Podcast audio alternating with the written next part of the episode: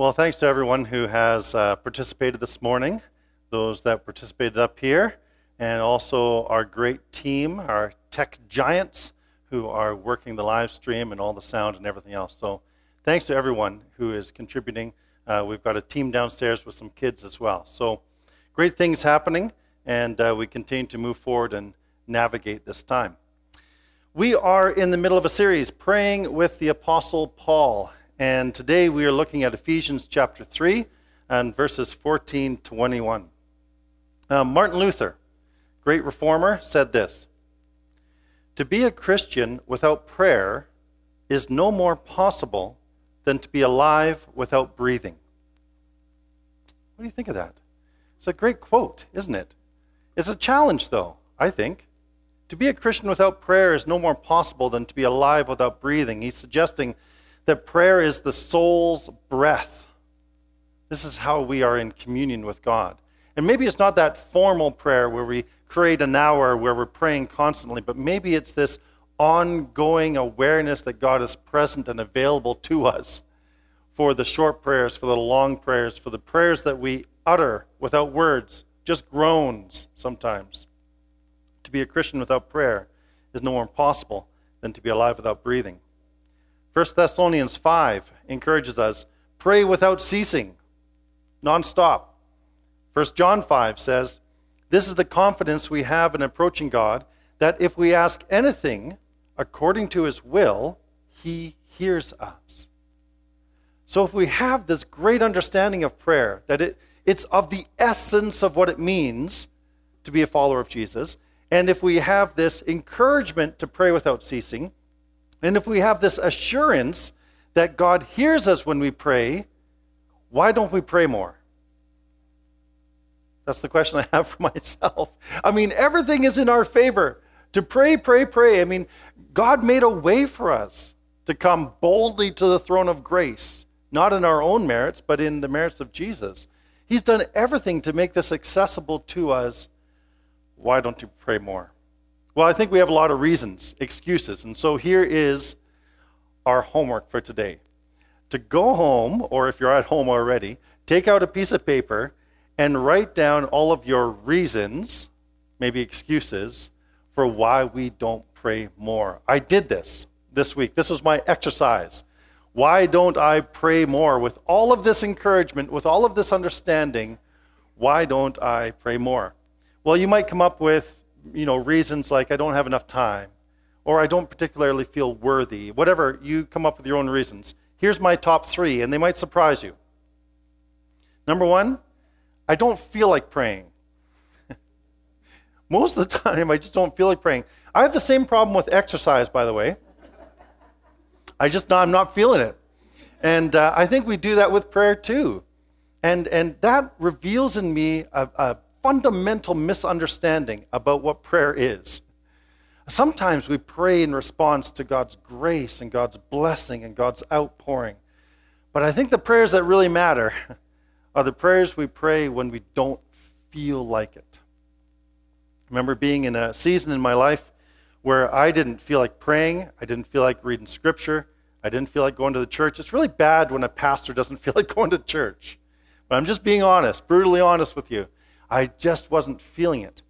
All I could do during that season was grab a hold of one simple prayer in Scripture, memorize it, and say it every single morning. That was my discipline. That was my only prayer for a period of time. Maybe that's what you need to do to get started, to prime the pump. Uh, just find a prayer, a simple prayer, and pray it every morning as you get up. Because sometimes we don't feel like praying. Well, here's my number two excuse I don't know how to pray. You're like, come on, dude. Yeah, that's, that's for Eric, dude. Uh, you're a pastor. Well, you've been trained in prayer. You've, you've been immersed in Scripture. I've been at this almost 30 years. I should know how to pray by now. But do you ever get into a situation where you think, how do I pray about this? I mean, John got up and prayed about COVID today. How do we pray about this situation? You're facing someone who's at the end of their life and, and you're wondering, how do I pray about this? We're lost for words sometimes. And because of that, we hesitate instead of just throwing ourselves on the mercy of God. That's why I always have to remember the, the verses that tell us that the Spirit helps us to pray with groans that cannot be uttered. Sometimes our best prayer is just a groan to God. Sometimes I hesitate, though, because I don't feel that I know how to pray. I think the disciples were like that too. They came to Jesus one day and they said, Lord, teach us to pray. Maybe that's our prayer. God, teach me to pray. Give me the words. Partly that's why we're doing this series as well. Okay, here's my third reason. I think this is the hardest one of all, and you might identify with this. And it is, in fact, dangerous for me to admit this. One of the reasons why I sometimes don't pray as I should is because I tried it and it didn't work. Have you been there?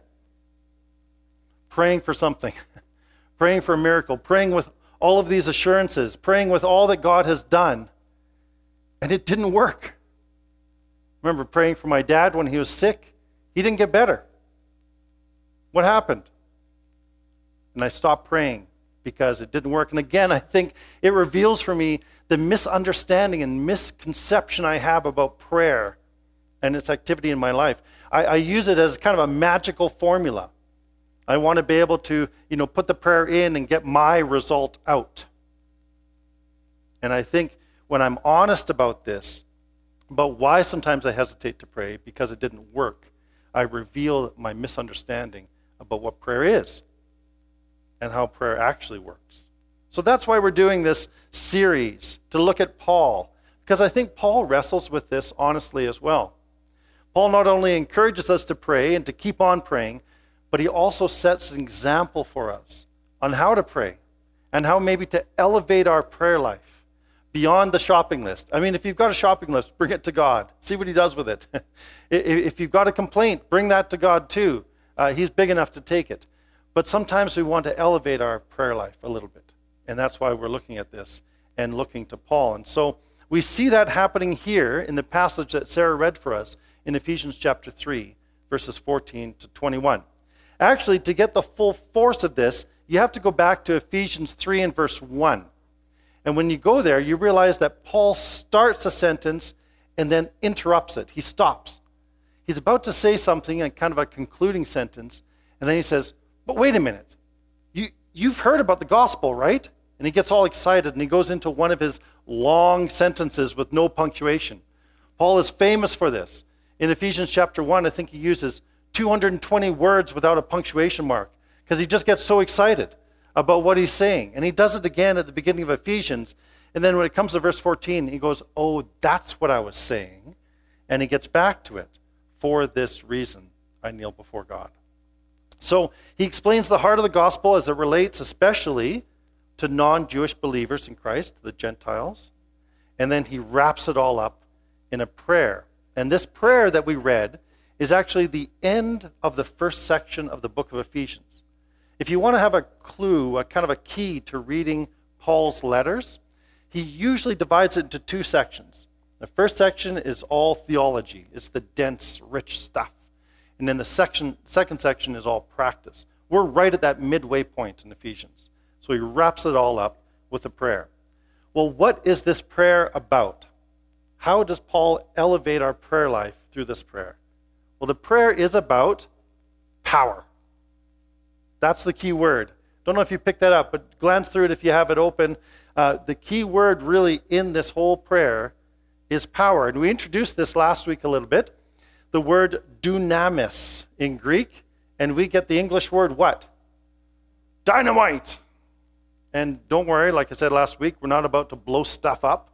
Um, it's more nuanced than that. Uh, this word power is used in the New Testament in a variety of ways, and there's three specific ways that it's used. And Paul uses all three ways in this prayer. So that's what we're going to tap into this morning the three ways that Paul prays for power and we can pray these too. First of all, the power of integrity. Dunamis in Greek, it has a moral quality to it. It's a particular power that brings a moral integrity to a person. He prays that God would empower them with an inner strength through his spirit. And when the Greeks heard about the inner man, what they think of is reason, conscience, and will. That's what constitutes the inner person or the inner being. So when Paul prays that you'd be strengthened with power in the inner person. He's praying for a kind of moral power and integrity that affects your conscience, your reason, and your will. In other words, to know what is right and to have the strength to do it. That's what Paul is praying. To know what is morally right and to have the strength to do it. What a great prayer uh, for all of us, but especially for our leaders today. I, we, we go to an election again tomorrow. We're going in a civic election with the city of Calgary, and many people have said, How do I pray? How do I pray into this? Do I pray for a particular candidate? Do I pray for, pray for a particular platform? This is a great prayer. pray for integrity. Whoever is going to lead us, pray that they have a moral fortitude to know what is right and to do it. That's the first prayer for power. Second one is this the power of ability. Sometimes dunamis can simply mean the ability to do something well or to know something. That's all it's about. It's about ability. And Paul prays this for them that you may have the power to understand, as all God's people should, how wide and how long, how high and how deep his love is. This is Paul's prayer that you'd be able to know God's love. What a great prayer. That you'd have the ability to know God's love, and not in a theoretical way, not in the, the theory of love and how it works. You know, there's a whole scientific exploration into how love actually works. Have you ever explored that? It's depressing. Don't ever do it. I came across this definition from a researcher into the scientific understanding of love. Here's how he defines love a cognitive, affective state characterized by intrusive and obsessive fantasizing concerning reciprocity of amorant feelings by the object of amorance. I know it's English, but I just don't really understand it. So when you go home and, and your loved one, your, your, your son or daughter or someone says, I love you, you can say this to them I reciprocate your amorant feelings. No, we're not talking about the theory of love. We're, we're not talking, when Paul says, I want you to understand love, he doesn't want you to be able to articulate what love is all about.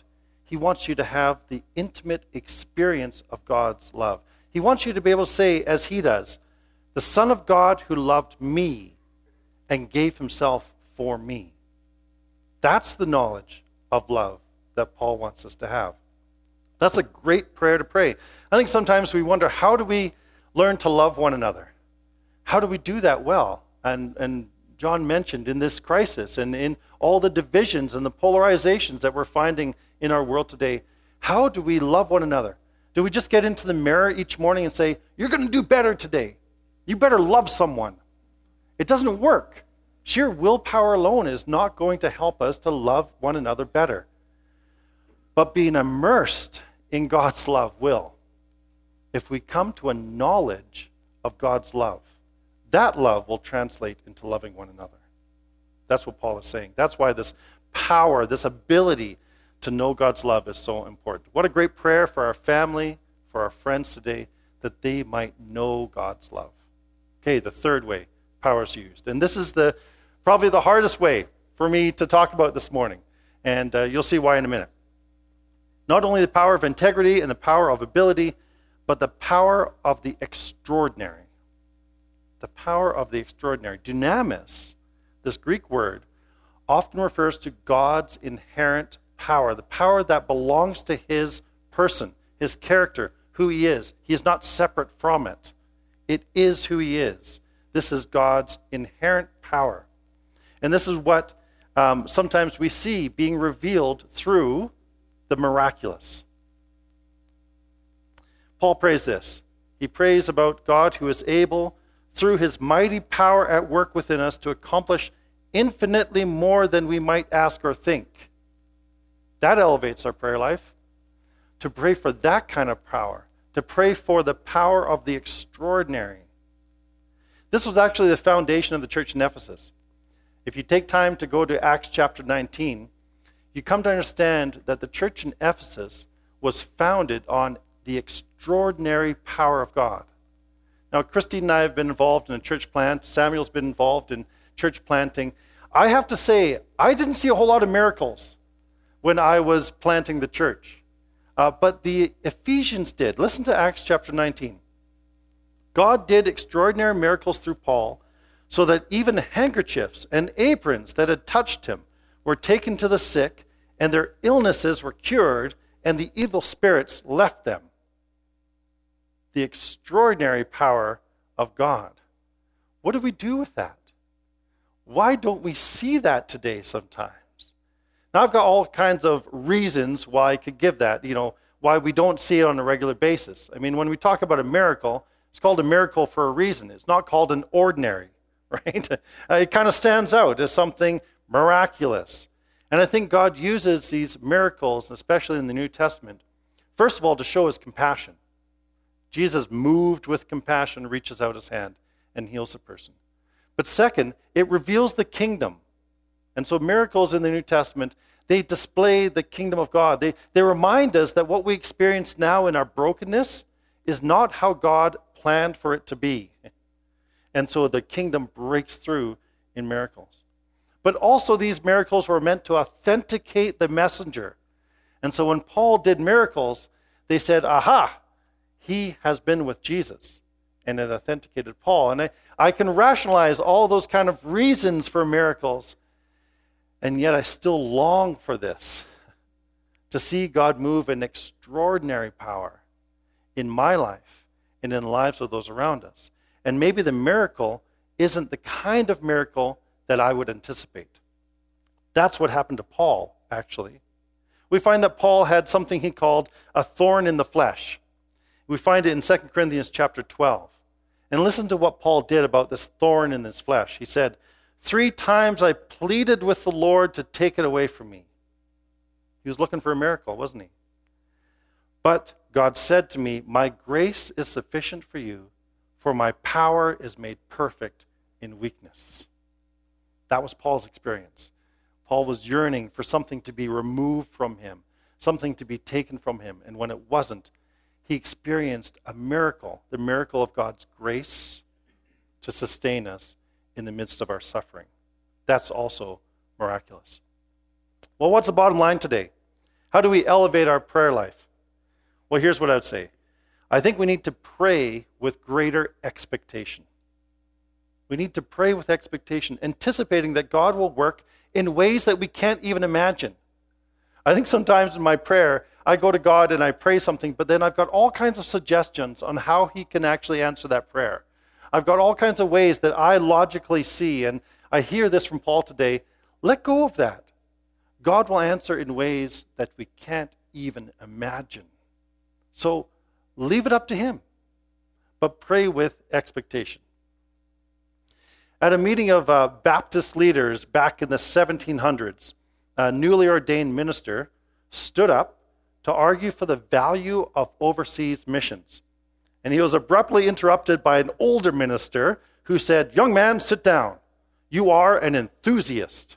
When God pleases to convert the heathen, he'll do it without consulting you or me. That man, his name, the young man, was William Carey. You may have heard that name. Became the father of modern missions. And while I sometimes struggle with some of Carey's story, and also how uh, his family really suffered with his decisions to move to India and to engage in missions. I do see the amazing things that God accomplished through him. He was able to translate the Bible into more than six major languages in India. He established Serampore College, which is uh, seen as the second oldest continuously running college in India to this day. It still offers theological and liberal arts education. Uh, he sought social reform in India including the abolition of infanticide and the abolition of widow burning, which was a thing that he fought against. And he also inspired so many others Judson, Hudson Taylor, David Livingstone to go out and reach out with the gospel.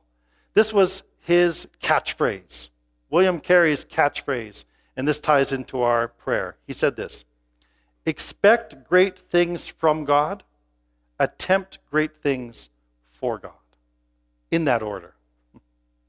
Start with our prayer life.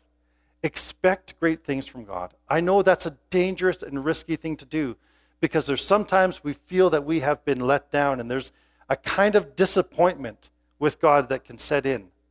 But we need to understand that prayer is a risk as we leave it all at God's feet for Him to do um, above and beyond what we could ask or imagine. Expect great things from God. That's how we elevate our prayer life. In prayer, let's anticipate that God is able to do immeasurably more than all we ask or imagine according to his power that is at work within us. Let's pray together.